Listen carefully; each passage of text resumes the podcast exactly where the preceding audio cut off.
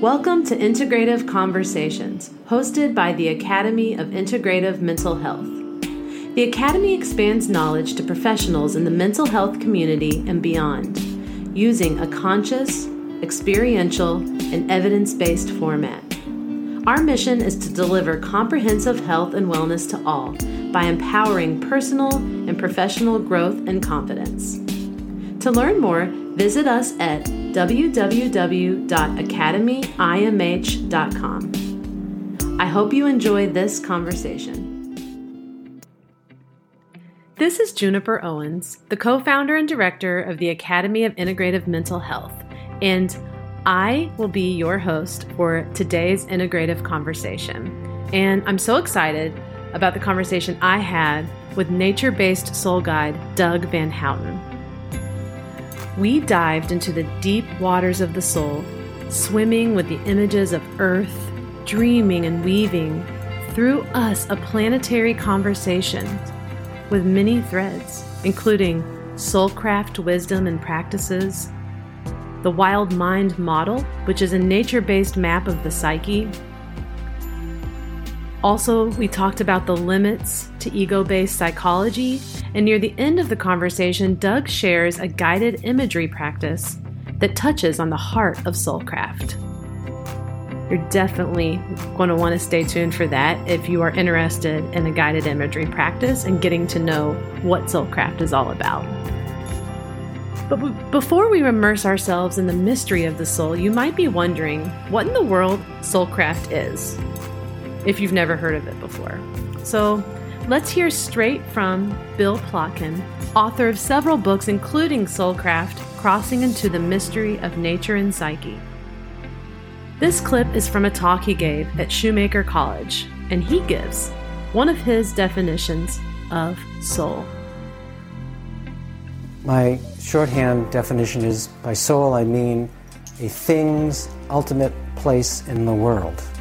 I say thing because not only humans have souls, Everything has a soul. Everything has its ultimate uh, necessary place in the world. And we as humans are no exception. So, for me, soul is to talk of soul is to talk about a kind of place or a, a niche or niche in the world. And uh, it's for me, soul is not a substance, not even a metaphysical substance. Um, it's the place we were born to take. And the place is not primarily a cultural place. That's, that's where it kind of gets difficult, um, given what we've learned in the, our Western societies. Um, the place that we were born to take is not a particular vocation or social role. It's something that in the Western world we consider mystical. It's not really mystical. I think in healthy society it would just be, yeah, well, of course. So it's something that you could say it's mythical. Our, this, our soul place is of dream, symbol, metaphor, myth, archetype, is that we're each born to take a particular place, a unique place in the ecology, in our ecosystem, first and foremost. That soul is ecological, it's of nature that every place that anything has, including us, is a place in the natural world. So, as Bill Plotkin so eloquently describes, soul is rooted in the entire context of the ecosystem of all beings on the planet and the universe. And as an ecotherapist and Yasai Shinrin Yoku guide, and also a practitioner of Soulcraft myself, I feel passionate about this work in the context of mental health and introducing my colleagues to the possibilities of moving beyond the narrow confines of our mental health system for the empowerment of ourselves, our clients, and communities. We have a new course coming up that I'm super excited about, and it's called Shinrin Yoku in Clinical Practice. It's coming soon, so please be on the lookout if this topic is of interest to you. In the meantime, you can check out a free webinar which I recorded for the second International Forest Therapy and Wellbeing Summit in 2020, along with my colleague Holden Dillman. And this will give you an introduction to a little bit about how ecotherapy can be applied in a clinical context. You can find these and all of our courses and webinars on our website, www.academyimh.com. And I'll also share a discount code at the end of the podcast if you are interested in trying out any of our courses, or maybe if you'd like to give the gift of education to a mental health professional you love or yourself for the holidays. So stay tuned for that. And now, let's dive into our conversation with Doug Van Houten. Our guest today is Doug Van Houten, whose work in the world is as a body, art, and soul guide. Doug draws on the wisdom of the natural world, depth psychology, eco psychology, dreams, somatic knowing, poetry, and many pan cultural, soul furthering practices that includes the way of the council, vision fasting, trance dancing, and conversations with the more than human world. Doug's true calling in life is to support others as they uncover their own unique gifts and in so doing, transform their lives in service to what Thomas Berry called the great work of our times. Doug is also a student of Refined Hakomi, an ardent beekeeper, a visual artist, a wily wanderer, a dream tracker, a deep ceremonialist, a heart centered activist, and yoga instructor interested in new forms of yoga and somatic practice, and also a guide for the Animas Valley Institute. Doug, welcome and thank you so much for being here today and sharing all about this work. Oh, thank you, Jennifer. It's great to be here with you and to share this work and to be with you. Thank you so much. Yeah, yeah. much needed right now. And I would love to just dive right in. And um, at the beginning, we talked about being a body, art, and soul guide. And I'm curious of what all that entails. Absolutely. We'll have to sort of go at this in many, many ways because most people still be scratching their heads by the end of this interview. Like, what did he say? Um, so, yeah, uh, primarily I think of myself as a nature based guide to soul, nature based because all of my work involves nature.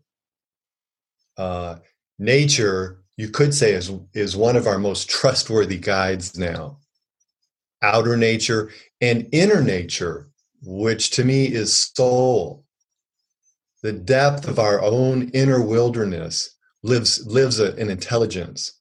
So, inner and outer nature is what I'm interested in, guiding people to that uh, or to those deep conversations with their own soul, you know, with their own knowing, their own inner wisdom, and uh, inviting them on journeys, practices, conversations, etc., that you could say help circumnavigate the everyday consciousness again to, to drop down into the deeper layers of the, the psyche to descend down into the deeper layers of the psyche to hear what's going on in our own depths. Because we can live on the surface forever and our culture is doing that. You know we're living in a very surface culture.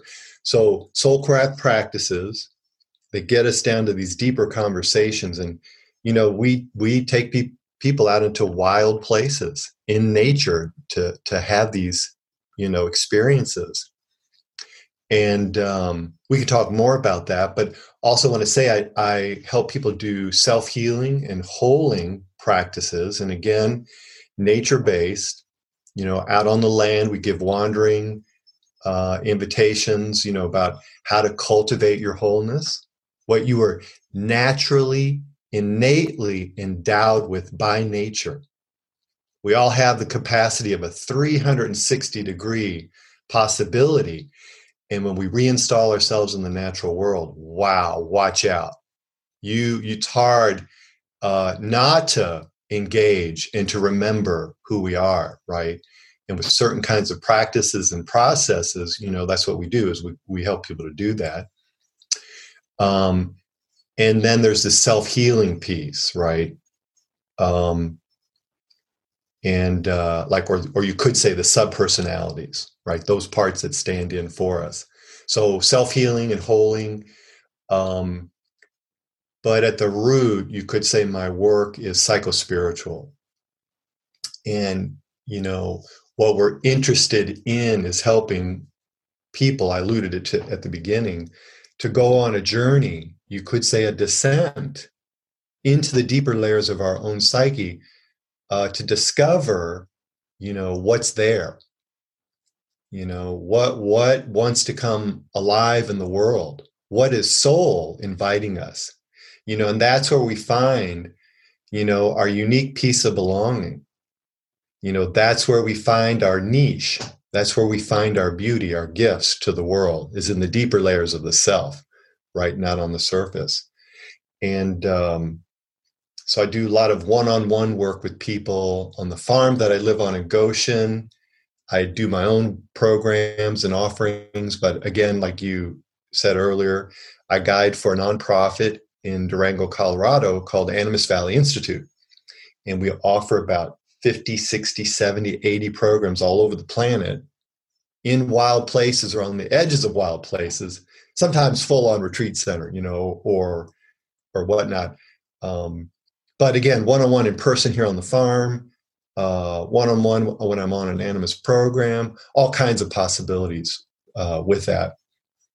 And um, let's see. Oh, also want to say something about the body piece, right? Body, art, and soul. And so I've studied re- refined Hakomi. Uh, and then I have also studied yoga and I teach yoga. I like to get people in their body. I mean, that's the body knows the whole score, right? and then I also do a thing called body inquiry, which we can talk about a little bit more. That's inviting people into particular places in the body where there's, you know, energy or wounding or injury. And it's like, well, let's visit that place and hang out there for a while and see what the body knows about that, right? And then one other piece I'm an artist. And so, visual artist which works well with soul work because uh, soul speaks to ego mainly in image. And with our image, imagination, our imagination, right, speaks to us in symbol, image, and metaphor. And uh, we want to know what the images are bubbling up and like how to work with those, you know, in art or on the land or in deep imagery journeys or in dream work because that also dreams the you know the soul is speaking to the ego while we're dreaming. You know saying hey hey check this out check this out.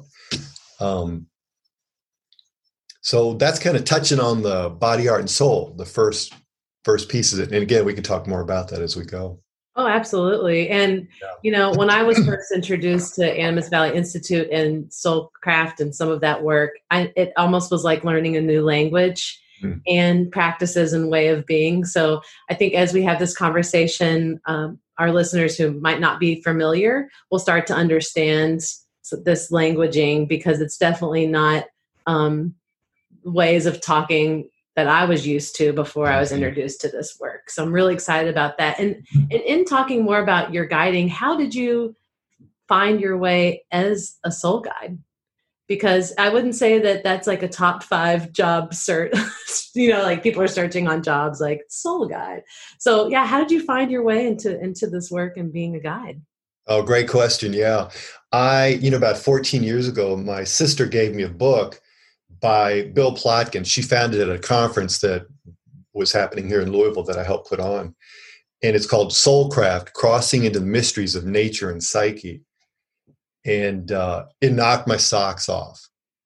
It was like, wow, this group, this man, Bill Plotkin, has put together this uh, philosophy, this practice, this possibility you know, that brought together so many things that have been of, of interest in my life.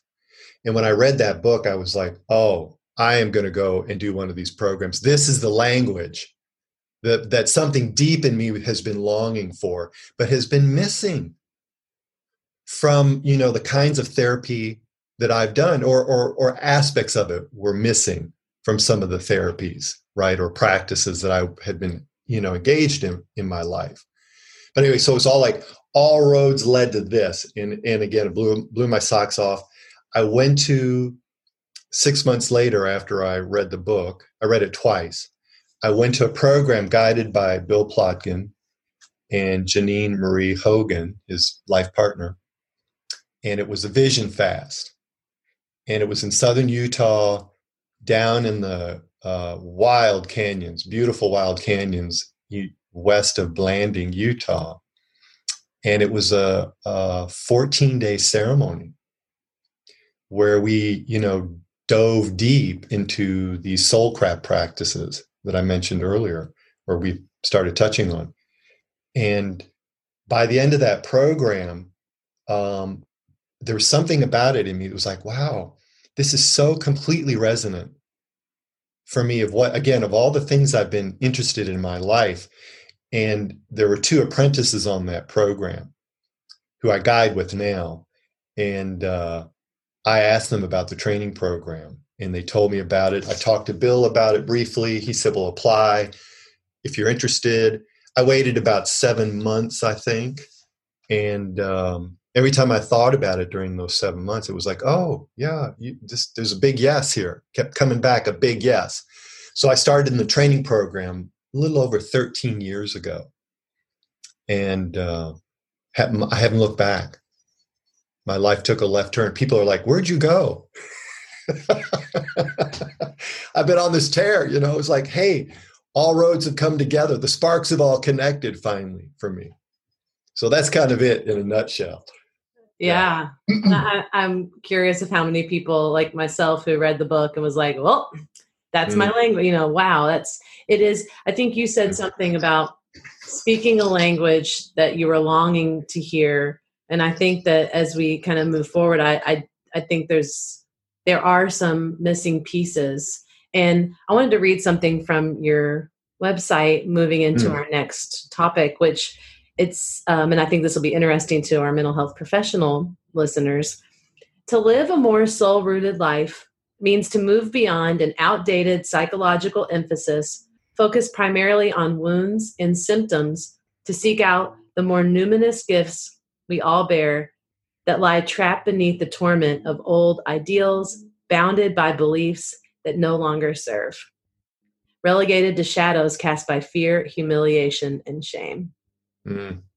And that really spoke to me as a as a therapist. Mm. And I see that a lot. And so I'm curious of how this soul guiding work differs from therapy or more traditional mental health treatments in your perspective. Huge, yeah, huge question. Wow, yeah, we can start to unpack that. at least touch on it today. But first, uh, here's that book, Soulcraft.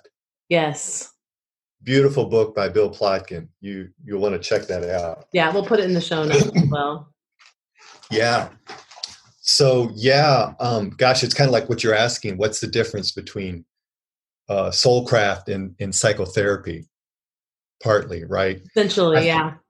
I think, uh, yeah, something like that. I think that um, probably the way to start in on this is that, like, you know, the word psychology Psyche means soul. Soul has been left out of most psychotherapy. Mm-hmm. You know, it, it's it's you know it's more of a of a work of doing the healing and holding work of the ego, which absolutely needs to be done, and you know beautifully, right? That that and we do that work too with people, right?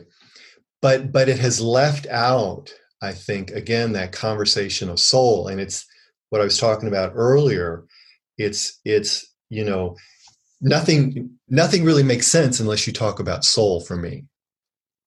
Let me, let me back up and start there. Like, and I think Jung, you know, 80, 90 years ago, whatever, he brought that back into our consciousness. I think he's kind of gotten a bad rap by, by the psychological world you know but i think he's he's done a great gift in bringing soul back this conversation and so again you know what i'm interested in is how can you listen to soul? Your again your own deep knowing. The world that i live in is ensouled. Everything has a soul its own interiority and or as mary oliver says it has its own private song.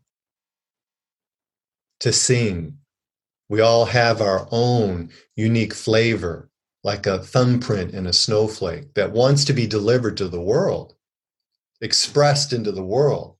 You know we want to live from that place and express and you know be you know coming from that place. Um so yeah you know if you if if psychotherapy you know just ends at healing and holding um that's not enough. That's not enough. I mean look at the world you know uh what 100 years of psychotherapy in the world is still getting worse. Not not to cast you know a bad rap entirely on psychotherapy but if that again if just healing the ego is as far and as wide as it gets well that keeps the world i think in a state that we're in right now right? So often in my integrative mental health circles or people that are doing healing work in various modalities we talk about some of the limitations to psychotherapy and traditional mental health treatments and mm. you mentioned earlier that uh, psyche, psychology, soul, but where is it? It's right. kind of absent in the conversation. And what I've noticed as a mental health professional is that, and, and I think we are kind of like alluding to maybe even a Jungian shadow work, dream work, mm-hmm. talking about symbols. So, like beyond healing and holding, what is some of like the purpose and what's the mm-hmm. beauty and what are the gifts and like the poetry of life? Whereas sometimes we can get stuck in that problem focused model. Right. Thank you. Right. And we were talking about that. And so I guess it, it feels so foreign to talk mm-hmm. about mm-hmm. soul work. Mm-hmm. Which makes me sad because it's my field. and mm-hmm. um, so, not only foreign to us professionals, but also with clients. So, we start kind of dipping in, and it's like fear and terror. Yeah. What do you do with that? I mean, my sense is that fear and terror aren't to be avoided in soul work.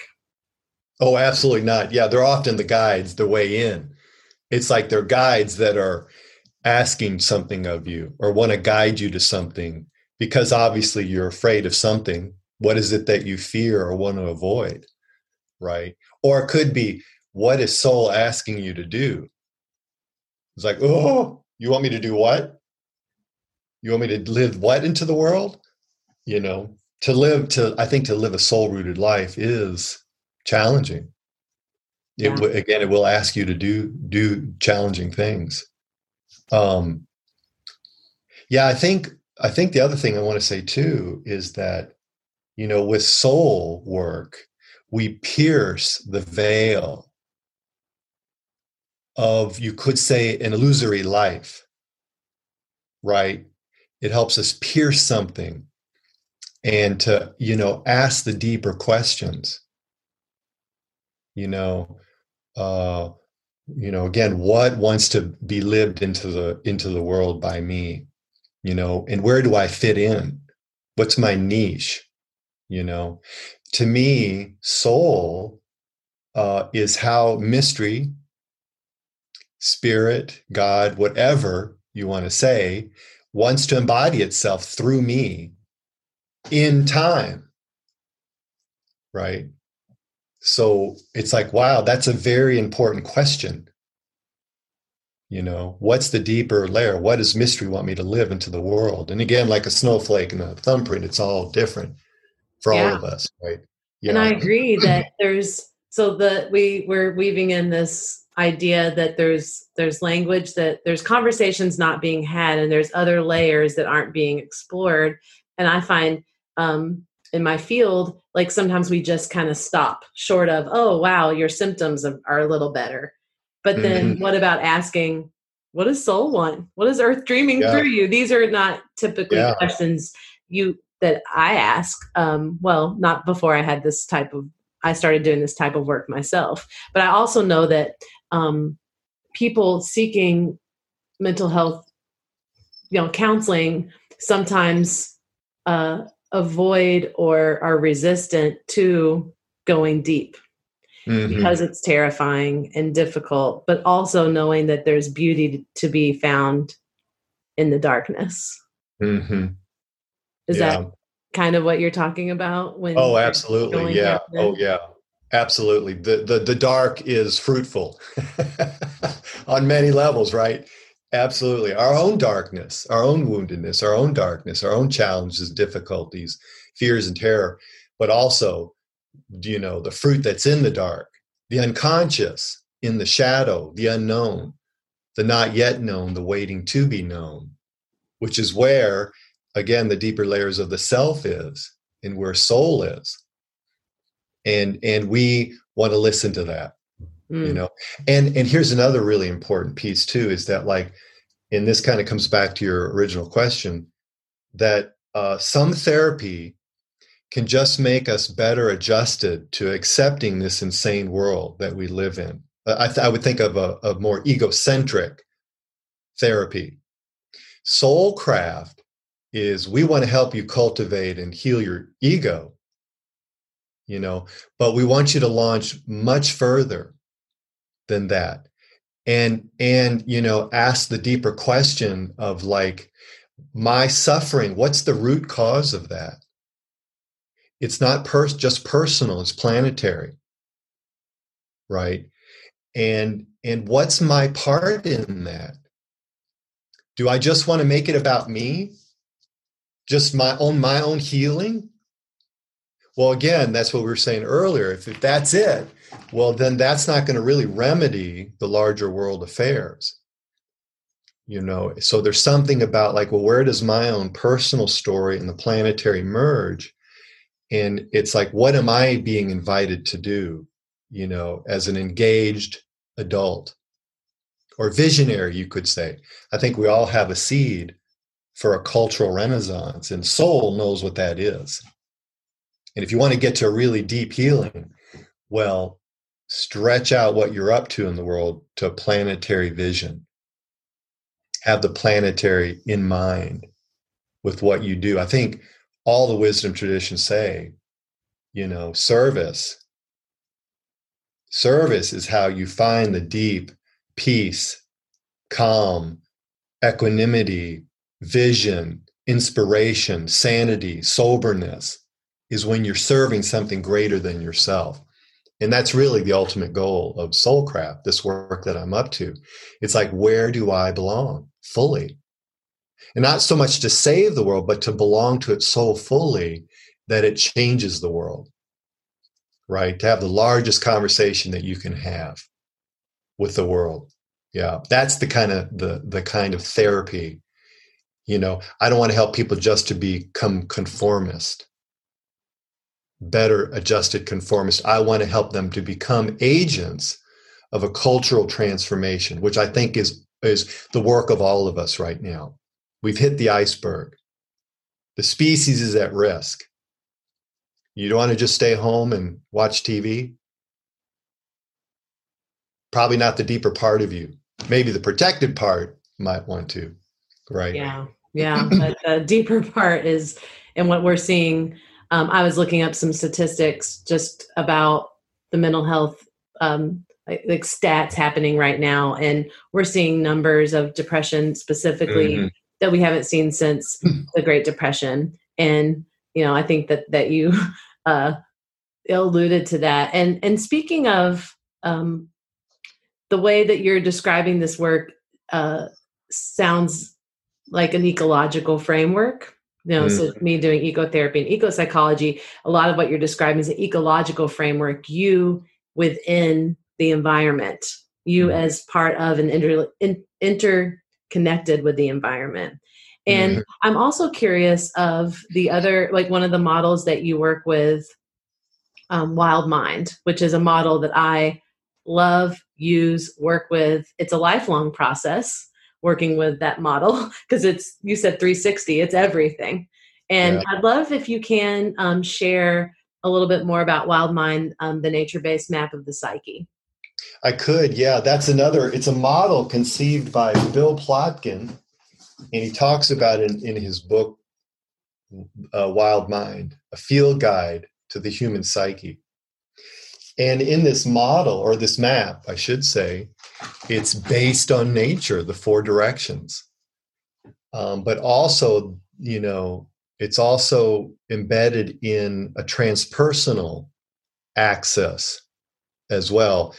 And so there's really seven timeless directions we're talking about that you see in many of the wisdom traditions, right? But but uh, the the piece here is that it's based in nature, and uh, the human psyche, everything about us grew in tandem with the wild earth. Our imagination, our thinking, feeling, sensing, intuition, all emotions, all of this is a mirror of the motifs and patterns of nature. And so, again, to learn about our own psyche, it's really powerful to get out on the land and to and to explore your psyche on the land with particular invitations, um, like how to cultivate wholeness, how to see it, how it's done in nature, how it, it gets you know engaged in your own psyche when you're in nature, etc. Um, so yeah, nature-based model. Um, and it's based on the four cardinal directions north south east and west um, and there's you could say archetypal clusters in each of these uh, four directions so like in the east there's the innocent sage fool and trickster you know the south there's the wild indigenous emotive enchanted self erotic self the west is the guides to soul the muse and the inner beloveds. The north is the generative, uh, nurturing self in the north. And then also in all four directions, there's what, uh, what we call the subpersonalities, the wounded parts or the immature or fragmented parts. And we help people to, again, cultivate their wholeness and to delve into their fragmentation and to do what we call self healing not healing work, but self healing, to step in with your wholeness for the parts of you that are wounded so that you can deepen that relationship between the, the wholeness and the fragmented part. And again, out on the land, wow, it's powerful work, right? Yeah. Yeah, it absolutely is. And what is what you're describing with this map is earlier you talked about the inner wild landscape and the mm-hmm. outer wild landscape and how often they can mirror each other. And I love that the idea of a map. It's not telling you there's not like a specific location or this is the because oftentimes in and especially mental and different modalities there's like methods. You go step one step two step three and you complete the steps and all of a sudden mm. you're healed. No. Yeah. This is a map of like that's a con like i'm we're constantly coming in and out. And um i also like that there's an um an up and a down. And mm. um, we've been talking about the down which is that this the soul which is that your unique thumbprint and mm. then there's also like the spirit that's the interconnectedness of everything where there's no right. you right and right. sometimes I think we can tend to be a culture right now, at least the people that I'm familiar with or the, who I talk to, that's a little more focused on the spirit connectedness mm-hmm. piece and a mm-hmm. little less. Um, and then, am I missing anything? So we have the the up and the down, the all around with the directions. Yeah, middle world. Oh yeah. Yeah. So there's there's three, we call them the three realms of human development. Mm-hmm. Critical to engage in all three of these because these are these are the three main states of consciousness for humans. And it's really important for us to, to, to know the difference between these three. And these are not unique to modern people. This is an ancient language, you could say, that the, that the ancient people talked about. And so, yeah, uh, there is an upper world consciousness, state of being, and that's what we call spirit realization or, or transcendence, which is you know merging with the one the light you know uh, peace bliss harmony beyond the commotion uh, of the mind beginner's mind eagle eye perspective place right and yoga prayer and meditation help us get there wandering in nature clowning, poetry, lots of things. And most people, when you talk about spirituality, that's what they're they're thinking is upper world. We've got that covered, you know, across the planet beautifully. Um, but then there's also middle world, which you and I are middle world right now talking, everyday consciousness. And uh, this is where our, our ego, you could say, lives, our everyday consciousness. That's how I define I'm defining ego. And we want to do healing and holding work on that part of ourselves. Because if, if we're fragmented, addicted, have strong inner critics or wounds, hurt parts, right? Or shadow, which we all have all of those things, right? Well, then it's hard to to deliver. It's hard to be a, a, a full adult in the world, right? Much less a visionary artist for cultural renaissance. So doing that work is critical. Then there's what we call underworld consciousness, which is soul embodiment. Remember, upper world is spirit realization. This is soul embodiment. How does spirit want to embody itself through me, which is unique? See, this gets left out of the conversation almost entirely. And you'll hear upper world people say, well, that's not important. Just get to the light, vibrate, be, stay here. This is it.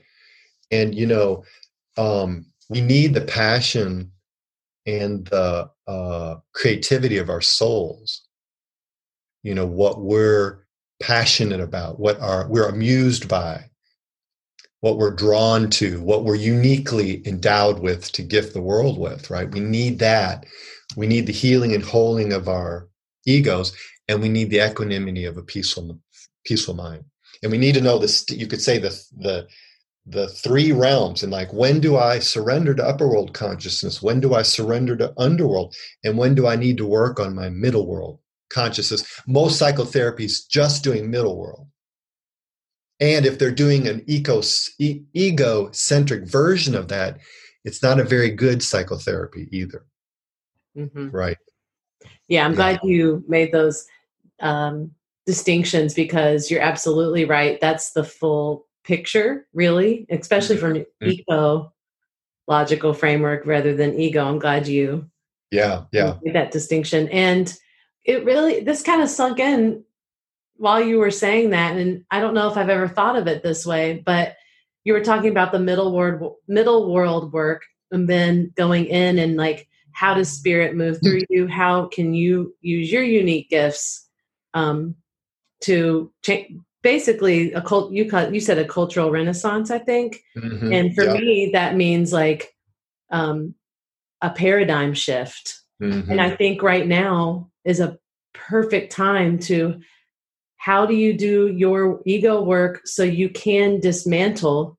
some of the oppressive systems mm-hmm. that um basically completely silence certain voices or Whoops, sorry about that. No worries. It happens. you know, like there's certain oppressive there's oppressive systems through mm-hmm. systematic racism, through colonializa- colonialization, wiping out an entire people. Mm-hmm. Um, there's a systematic silencing of that soul and that vision that mm-hmm. could that we need as a entire species, global species, to yeah. shift the paradigm that is ultimately destructive right? Mm-hmm. And I think this is powerful, not only individual work, but also can be really powerful social change work. Mm-hmm. Have you seen that in in your time with Soulcraft? Yeah, I think for me, like I guess the way to approach this is that like at Animas and with my work, we want to help people have the largest conversation that they can have with the world. And and which involves like knowing what's happening all over the planet at least in your own community right? Used to be you just concerned with your own village but now i think we're we're all being asked to to cultivate a world centric even universe centric perspective which elders do but we don't have that many elders right in the culture.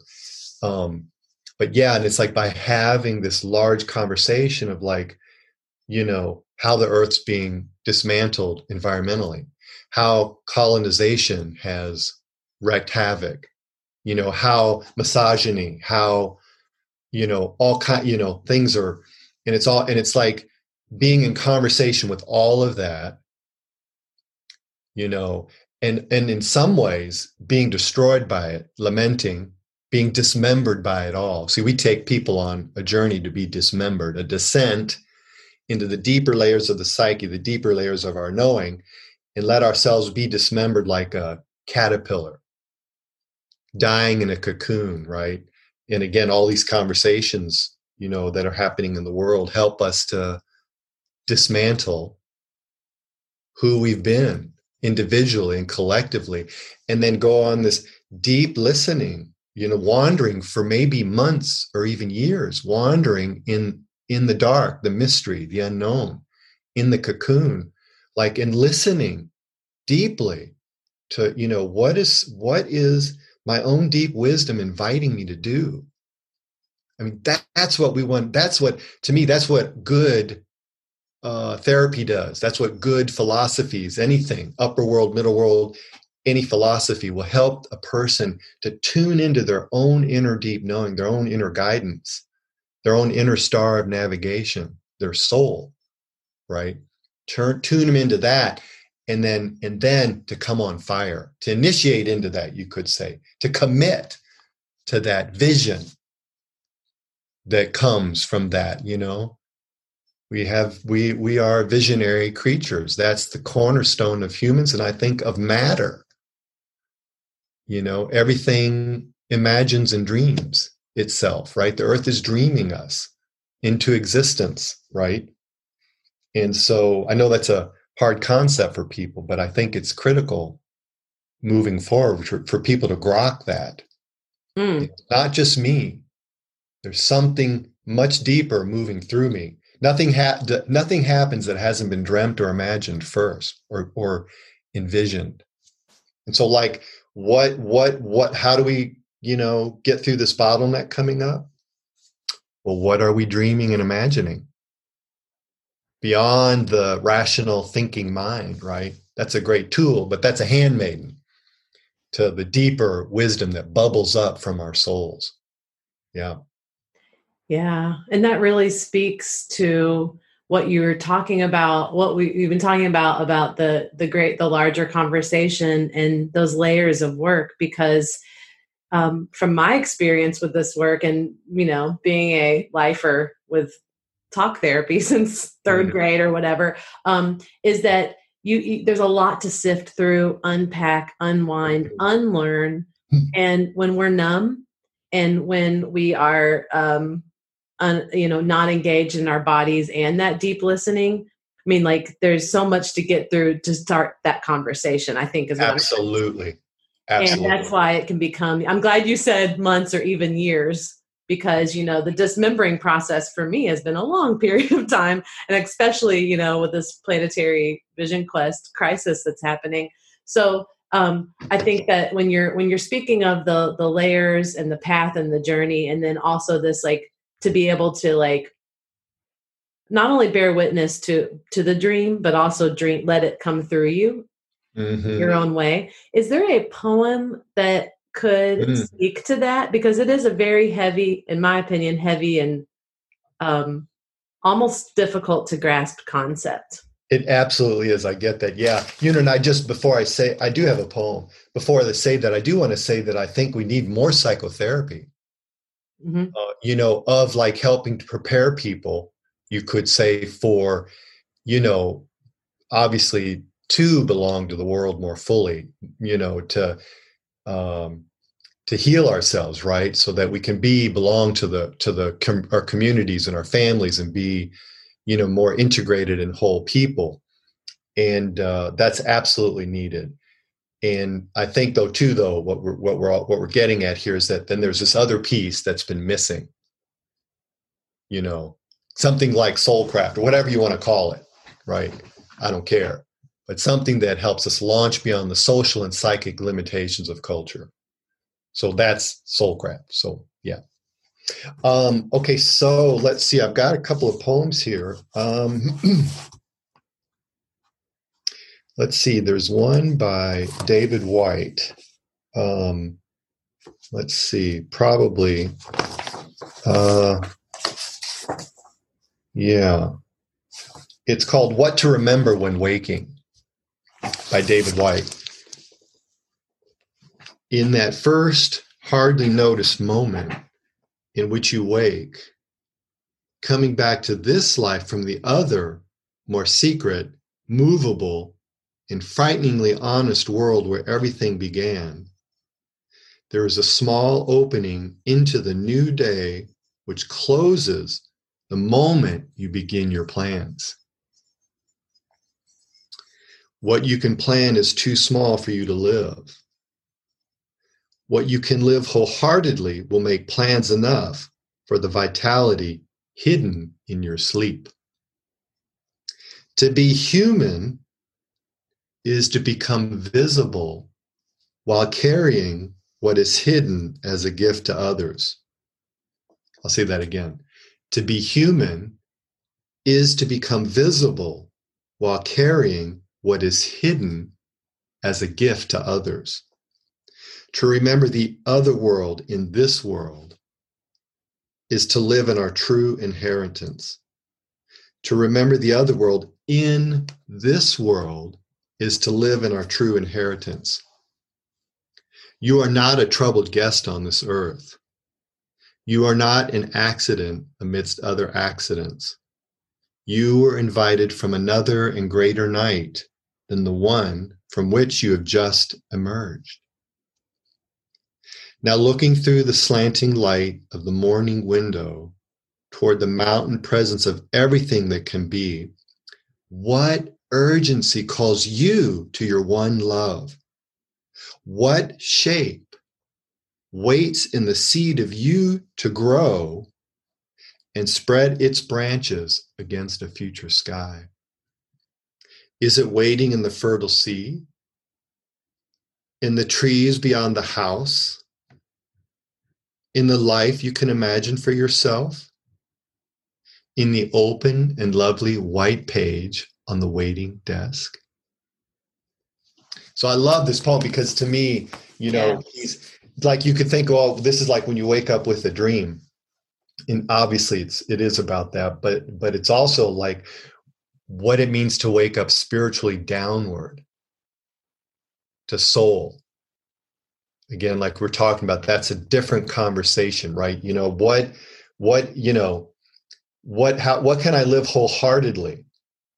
You know, from the vitality hidden in my sleep, in my unconscious, in my unknown you know, right? What kind of wisdom is waiting there for me, right? And how can I bring that? And he gives us some clues on that. He said, you know, is it waiting in the first sea,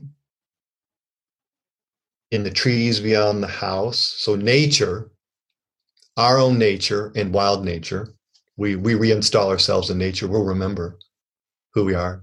Jesus went out for five years. Buddha went for two. Muhammad, the cave. I mean, nature-based people send their kids out. Go find out why you're here. We need, we need, we need the vision that you bring back the village strays. We need that. We need the renewal. Go, go, go find that medicine. And he says, "Oh, and in the life you can imagine for yourself."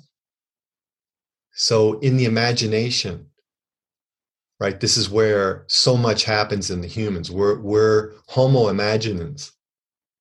This is this is the cornerstone of being an adult is awakening your deep imagination where deep wisdom lives. And then and then for him, David Whyte in the open and lovely white page on the waiting desk, he's a poet. So here's his soul gifts. It's it's it's in his words and his imagery, right? This is his gift. So, what to remember when waking? Waking by David Whyte. I love that one. And there's a part that um um kind of tears me tears me up every time. It just kind of like woo um is when he said you're not a troubled guest.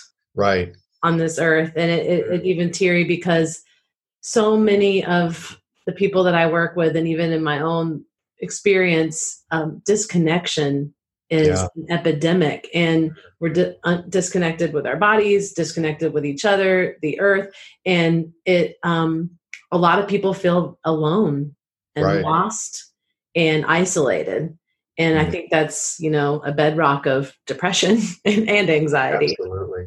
and Yeah. um you know that that the idea of belonging Mm, to me is at one of the roots of working with like okay so how's depression coming up you know what is it showing us and this this Mhm. disconnection and um uprootedness from our place i mhm. think is it, it's really troubling and like you said what most time we're doing is we're preparing people to go out and be successful in capitalism and patriarchy and white supremacy. But like the sad part is that you know um there it's it, for me the sad part is that it's harder to to co- go out into the world soul forward when um there's a there's not always a community to greet me. And i so i think part of the work too is is rebuilding that do, do or Mhm. something am i saying that the right way Absolutely. Yeah. Yeah. It's like, how do we create a, a, a an eco, ECO, or a soul centric world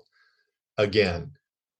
And I think, you know, a mature ecotherapy, eco depth psychology is one that actually does take people deeper into their depression or their anxiety or whatever it is, their ADD or whatever it is, that they don't mask it with medication but they actually take them so deep into it and see how am I not, how is my life out of order with with the great unfolding of the universe? You know, it's almost and, and there's something of the insanity of like how we're sort of uh, compressed into living in this, you know, late stage capitalist culture that's killing us in the planet. Like, how do I conform to that. Well that's devastating to the psyche right? And we're seeing like you mentioned earlier you know so so much addiction so much depression so much uh, anxiety adhd obesity etc but when you reinstall people in nature unstructured free time wow you know very quickly people find a relief you know from that. You know it's the great place of renewal. That's why nature outer nature and inner nature are two most trustworthy guides right now. And again you know this work leads us back to the soul piece. Soul has been left out of psyche. It's been left out of culture for uh, you know hundreds of years. I think descartian philosophy put the nail on the coffin, right? I think, therefore I am, and nothing else really matters, right? But you know, we have all these other windows of knowing, and that's what we we want to open up in people. And soul, you know, um, that that might be hard for some people to accept that, right? Or to go there. You know, wow, that sounds kind of you know, new age or mystical or you know, religious or whatever but again to me you know jung nothing really quite makes any sense unless you talk about soul. This soul piece that there's an inner wisdom. And there and and and who we are in in this us being here is not an accident. We were invited from a greater night you know to be fully who we could be right? But if your culture's out of whack it's hard to get there you know we're living in a we're living in a uh, adolescent culture. We've stalled out in adolescence and devolved psychospiritually in many ways. We know more about the universe but we're less intimate with it than any people have ever lived. Yeah. Yeah that really does speak to that disconnection. And and as we're kind of moving to we're going to get to experience a little guided practice from you closer to the end of our conversation but i'm curious of some of the practices like if we could just maybe share a few. I know that um, some practices that i work with with some of my clients um, some basic wandering practices which I'm, I'm sure you can describe better. But there's been one that most of my clients have and, and of course they're customized but a lot of people that i've worked with have just really benefited from of starting the embodiment starting the conversation of moving down and mm-hmm. uh, it is a it's pretty simple practice but it is being with a tree or a sit spotting mm-hmm. with a plant or a tree right and yeah. not always directing or guiding the conversation or the experience so sometimes the idea is we might go to a wander with a specific um, question or a part of us that we want to work with. But other times it's just sitting and listening. And mm-hmm. um, it, it's that sounds simple, like okay, just go and sit and listen and be. But mm-hmm. uh, the more the more intense, like the other day, I I noticed that I've been spending too much time on my computer, and I went and um, just sat. I got four whole hours of mm-hmm. undisturbed. Who cares what? And I'm telling, I, I felt a different, changed, met, metamorphosized human walking out right. of a four hour with no agenda, no. Um, mm-hmm. And so, so just doing some sitting out in nature is one practice that I feel is pretty accessible because it can mm-hmm. be your mm-hmm. front porch, it can be out a stoop in a window looking at looking onto a cloud. You, mm-hmm. I think that can be accessible for folks. What do you think? Absolutely. yeah. Practices? Yeah, absolutely. You know, and to me, like the first thing that jumps out about that is like the sense of belonging that that can can offer to you, right? It, like you have a visceral experience when you do that. Any kind of wandering on the land, in that one too. There's something about like, you know, I actually belong here. You, you you can sit in an office and think about this all you want. Oh yeah, I belong to Earth, and you know I'm part of this. I'm you know 15 billion years of evolution. But it's a whole different conversation when you go out on the land and you offer yourself intimacy with the natural world and with another being right? There's amazing magic and mystery and conversations that spontaneously erupt in that place. And what what I'm real interested in is like in that conversation if one erupts, right? What is my own depths, you know, uh, musing on?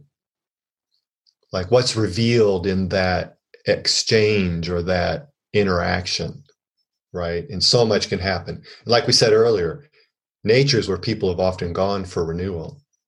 But you know, it can go way beyond that too. You know, I mean, there's, you know, uh, we call it eco awareness. It's it's like beyond the cognitive knowing of belonging to earth like i was saying but also that uh, there's an emotional a spiritual you know and a somatic awakening that happens when we when we go out again and reinstall ourselves in the natural world. Yeah. Spot, natural spontaneity of conversations that want to erupt because nature is pure mirror pure imagination too, right? It's a mirror. It's hard to lie. It's hard to lie when you're around something or someone that's so truthful to its nature. Think about when you get around a really soulful person.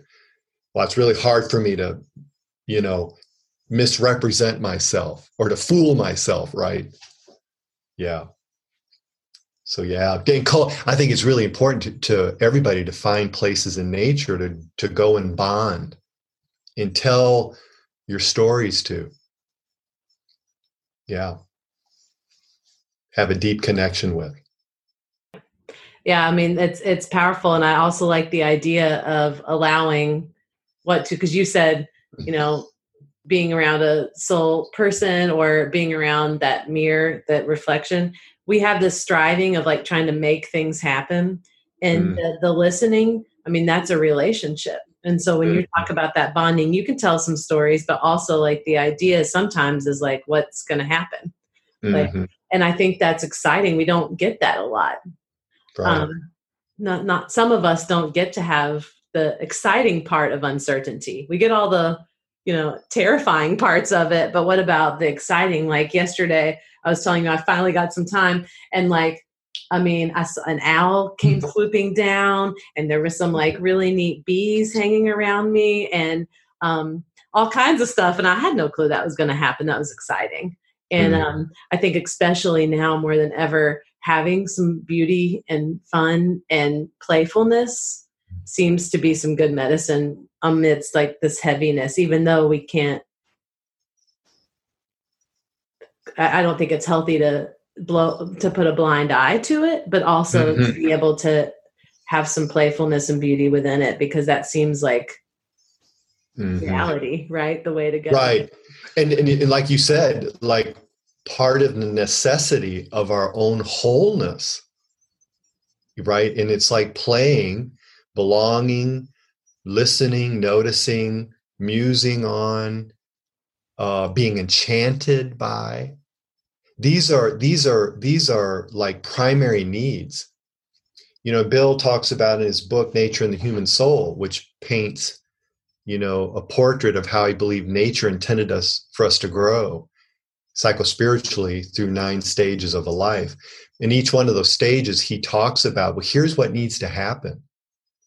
You know, in stage two is the necessity for enchantment and belonging to nature, not just culture. And if that doesn't happen, here's what it sets you up for addiction, ADHD, anxiety. Sound familiar? Obesity. Yeah. Right? right? So with my work, I help people go back and do what we call developmental deficits. We help people to track back through their lives. Oh, I didn't do this. Which, which, by the way, most people don't do any of the nature task, or very few, and and we don't even do the culture task very well. But the nature ones almost all get left out, like innocence. Stage one on Bill's model is innocence, which is foundational to a whole life. So I help people to cultivate innocence and you could say a, a, a seasoned innocence through a life, right? And again, nature is the primary teacher for us. It's the it, all the blueprints for human maturation are in nature. You know, we just need guides to help us interact with nature, our own nature again, and to learn, right? Hmm. To learn yeah. again how to be fully human. Yeah.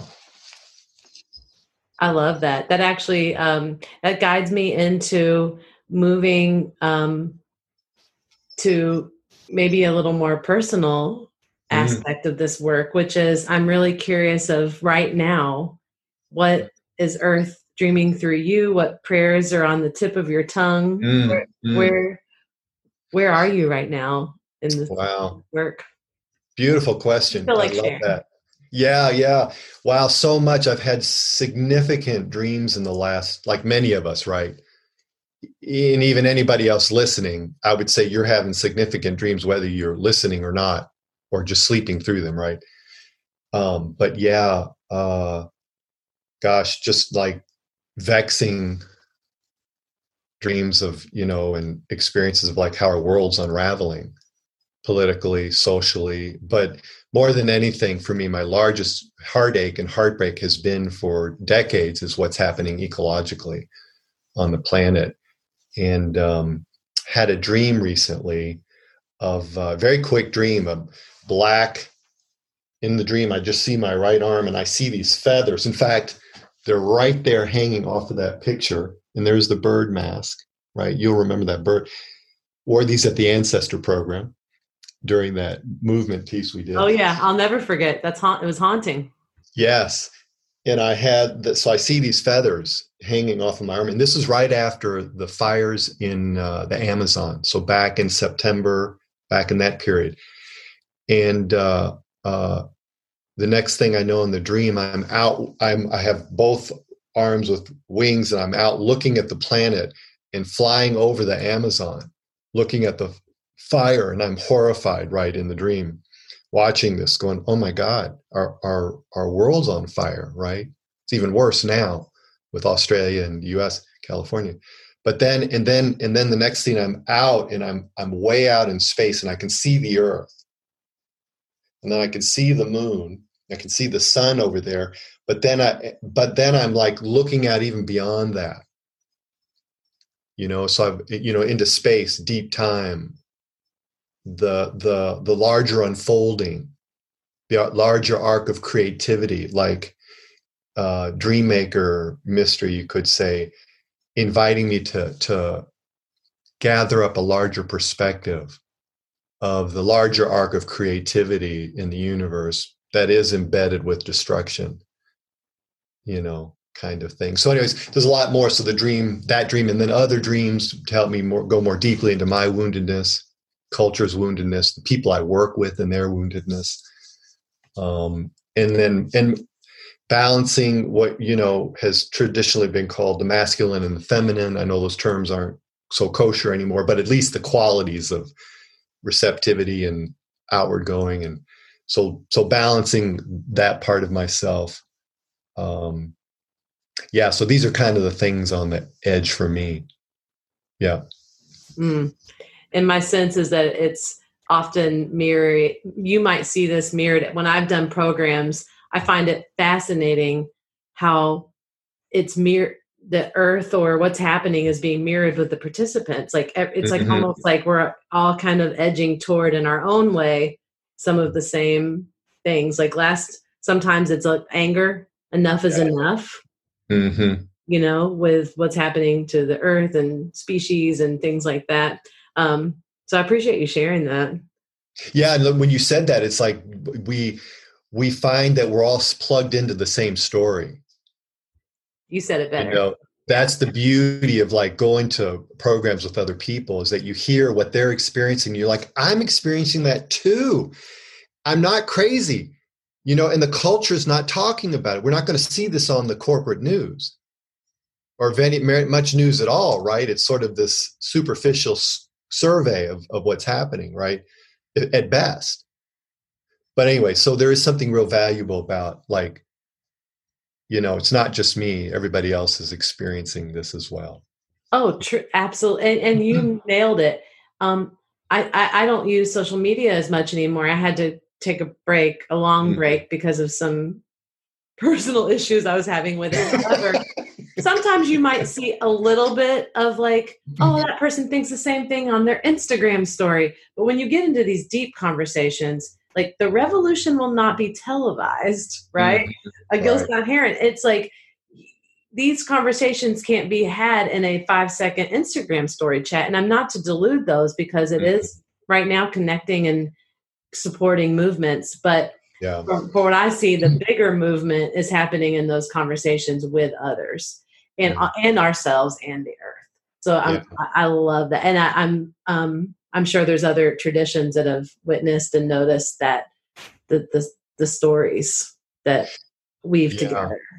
And you know, and when we do that too, you know, and you'll you know sitting in group with you or other people, they'll be talking about something else, and I'll be like, "Well, I haven't really touched on that yet, but it's been nibbling at me." And and so it's like back to that piece of like having a larger conversation with the world. Like when you get with other people that are on that tear too it's like then collectively what happens is exponential right? Well mm-hmm. want to surround ourselves with people who are you know it's it's a value of theirs to have a larger conversation with the world. Other people you'll just find you're not you know that's why so many you get on this journey this larger journey in life to a larger story you know um, sometimes as in mary oliver poem you know you have to leave the other voices behind who are shouting the, their bad advice, right? There's this new voice calling me. I want to go towards that. Mm. Yeah. I love that line. Mm-hmm. I want to sit with that for a minute. Well, uh, it, since we're talking about programs and groups and different experiences of guiding, before we move into our final practice for the conversation, what are some of the ways that people can connect in mm-hmm. some programs or guiding some of the work that maybe they can connect you with or that some therapists can refer and i know that um, it's important too that what can be referred that's outside of your city and state because a lot of our mm-hmm. listeners are are all over. Yeah. Oh definitely yeah. So um, yeah they could they could check out uh, my website. Um, I haven't been so good at keeping it updated, but you could at least you know check it out what I'm doing and and uh, see some things that are coming up. But also, if you wanted to do one on one, I do mentoring with people, ongoing mentoring for weeks, months, and years with people in this deep work. Um, you could also check out, oh, and that, that website is www.bodyartsoul.org, bodyartsoul.org. And then there's also, I guide full time for, almost full time for Animas Valley Institute, nonprofit in Durango, Colorado. And that is www.animas, A-N-I-M-A-S org. And on you can get on there. We're doing online programs with covid right now. Yeah. And can you share about some of the scholar are, are animas valley are they still doing scholarships? Oh yeah, yeah yeah. Oh my gosh. Thank you for asking that. Yes we got a huge grant from a very wealthy individual. So we offer stunning scholarships. Our programs are hugely expensive compared to some but not in, in, in this realm of what we do we're pretty medium or moderate. But um, for most people, it's pretty costly. But these, yeah, apply for a scholarship. Sometimes paying it'll pay for the whole program. Yeah. yeah. I want to make sure to mention that because it was generous and it is um, creating mm-hmm. space and opportunity where that might not have had been before. Right. And so, um, and I often refer so when I'm referring clients, it's sometimes as supplemental to psychotherapy because as mm-hmm. you said, there are there's some there's some ego work to be done, and sometimes while that while we're working on building that wholeness, it is helpful to have support in this way, and that insurance can cover and etc. But um, sometimes when work has gotten to a space where I don't, um, I'm noticing that that just talk therapy isn't helpful, or we can't really move much further I will start to refer out to pro like Animas Valley Soulcraft mm-hmm. work mentoring with you um, because I know you and I trust you, so I really trust my clients with you. But um, so sometimes it's when progress has been stalled or we've kind of plateaued. I'm like, right. okay, maybe it's time to to to have more conversation, deeper layer work mm-hmm. than what mm-hmm. we've done. And then other times it's a supplement to mm-hmm. talk therapy. So I just wanted to kind of share with my with my clinician folk of like when and how to refer out to this work. Um, also, reading the books and weaving it in, right, is another way of of doing the work. Well, let me also add that a lot of my the folks that come to my programs are professionals, psychotherapists. Lots of people come yeah. wanting to add to their toolbox because we we offer this wide array of really beautiful experiential processes and pra- practices, models, and uh, maps that that professionals can add to their toolbox. And I know a guy here locally who's been coming to many of my programs. He's a therapist, and he's gotten CEU credits. Now, how that how some of the people say they can't, some people say they can. Check it out if if that interests you. Yeah. Hey, that's exciting. I never got CEU credits for my programs. No. okay, enough whining. Well, I would love if we could move into a brief guided practice. We've talked about it. It's mm. kind of, you know, yeah. dancing around in our minds, and maybe we can bring it down in, into the body and get an experience of what this work is. Okay. So I'll do a uh, little kind of like guided imagery, and, and I think of this as uh, one that touches on the heart of soulcraft uh, it's kind of like how to drop down and drop in to the currents of this work, right? And to know the terrain a little bit. It's very light. It's just like a, a teaser, you could say. But like in, you know, to know the terrain of this journey of descent and soul and that kind of thing. So yeah, go on and close your eyes and let yourself get comfortable in your chair. If you want to lie down, that's fine take a couple of deep breaths to fully arrive and be here in your beautiful animal body. And welcoming yourself to this precious moment. And allow the music to be a clarion call to sacred space and to dropping down and in.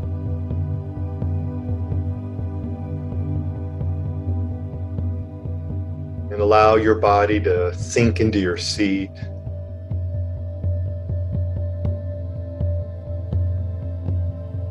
releasing and letting go.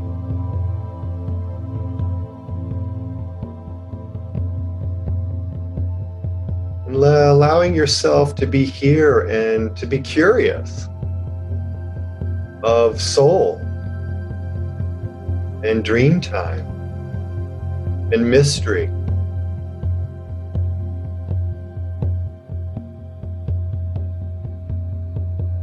And invite you to open up a channel in the crown of your head to know possibility of a shift in consciousness.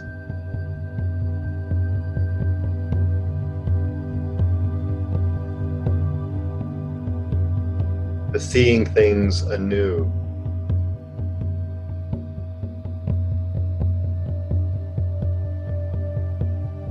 Breathing.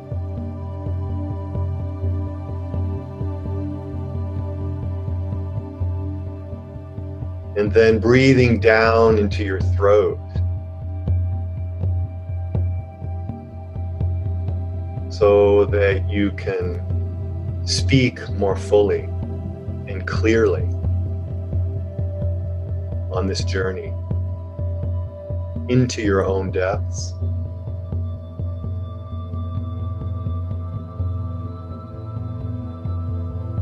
Soften under your ribs and arms for the freedom of expression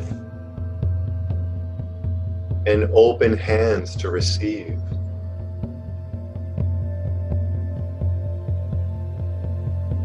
breathing down into the belly of you, opening up to your passion for life and to your sense of a greater soul purpose. Feel that longing to know your ultimate place of belonging.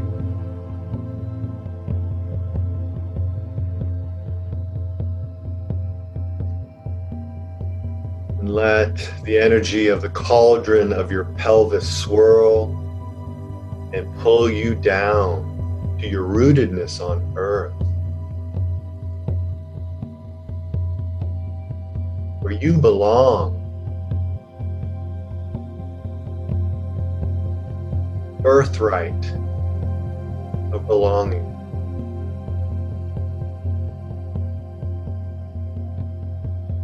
Feel your heart beating, breathing in, arriving.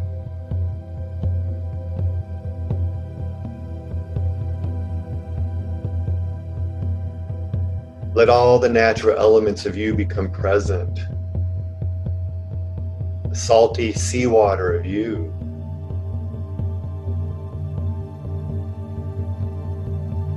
The breath of air of you.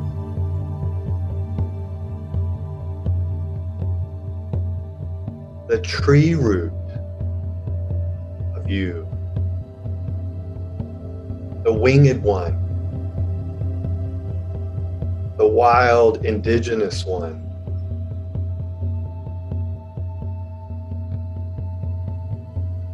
Feel the full bodied membership with Earth right here, right now, at this moment. Sense the creatures that are right there in your bioregion. The land that you're on right now, the birds, trees, insects, turtles, winds, clouds.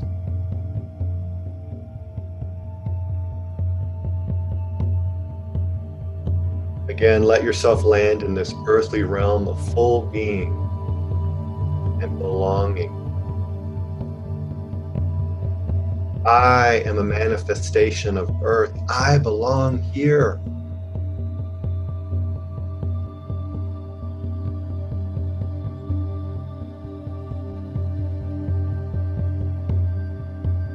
And in that deep belonging, notice what other threads say, pay attention to me.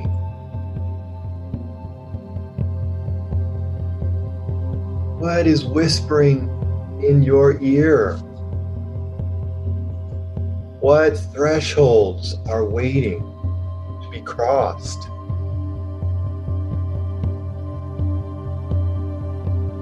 What is dying waiting to be reborn?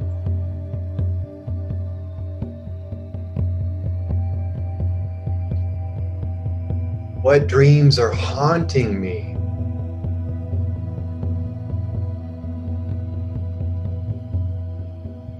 What stories can no longer be denied?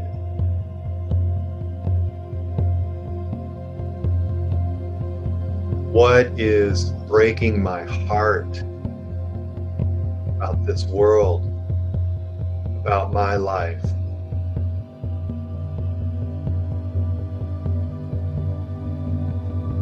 What ceremonies or vows are waiting, beckoning?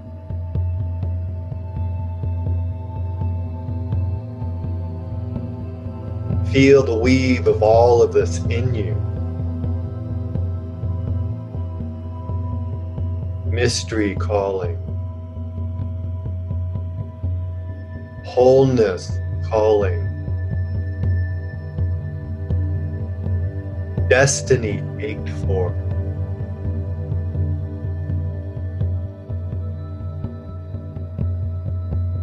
An embodied vision waiting to reveal itself.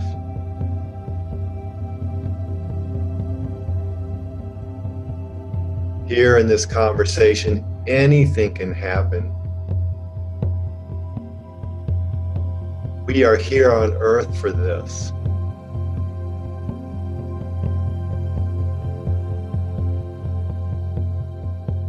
And the guides, your inner guides, have a circle at the edge of the village waiting just for you.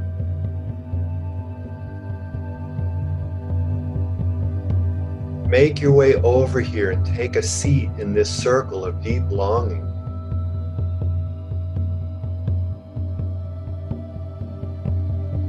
I am here to have the largest conversation with the world, to shape shift, to be transformed, to find my ultimate place of belonging, and to let earth dream, imagine through me.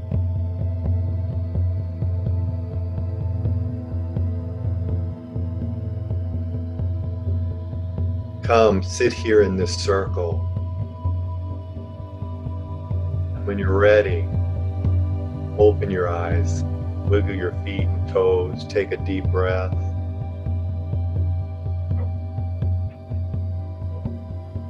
Stretching, and, and coming back, remembering all that happened for you.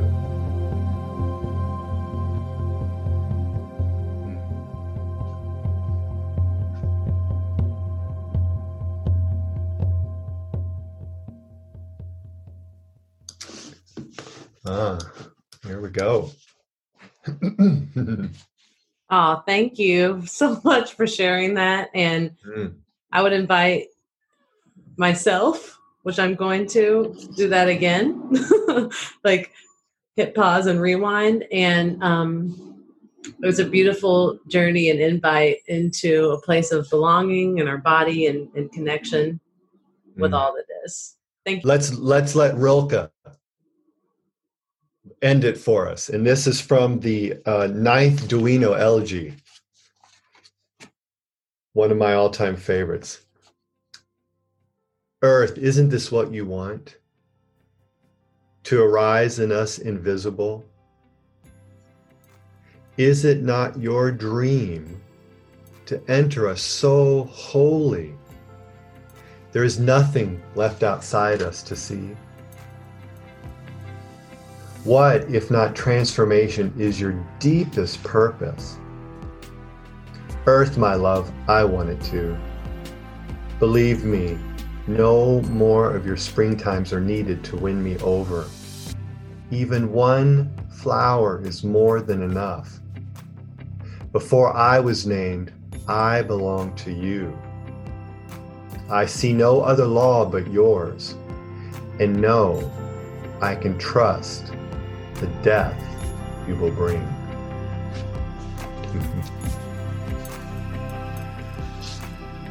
Yep, that was a great way to end it. Thank you, Doug. And all of your information is going to be on our show notes for anyone that's interested in, in further linking. So thank you so much again mm-hmm. for today and this, this journey we've been on. Thank you. It's been great to be with you and to share. Thank you. Mm. Well, thank you so much for listening, and I really hope that you benefited from this conversation today. And if you're interested in exploring more about the Academy or checking out one of our courses, please go to www.academyimh.com and we would love to offer you a limited code for a discount on one of our courses that you can either get for yourself or gift to a mental health professional that you love. So please use the code TREAT YOSELF. That is T R E A T Y O S E L F. And you will be receiving a pretty nice discount on one of our courses. All right, take care, take time, take space, and rest if you can. Peace.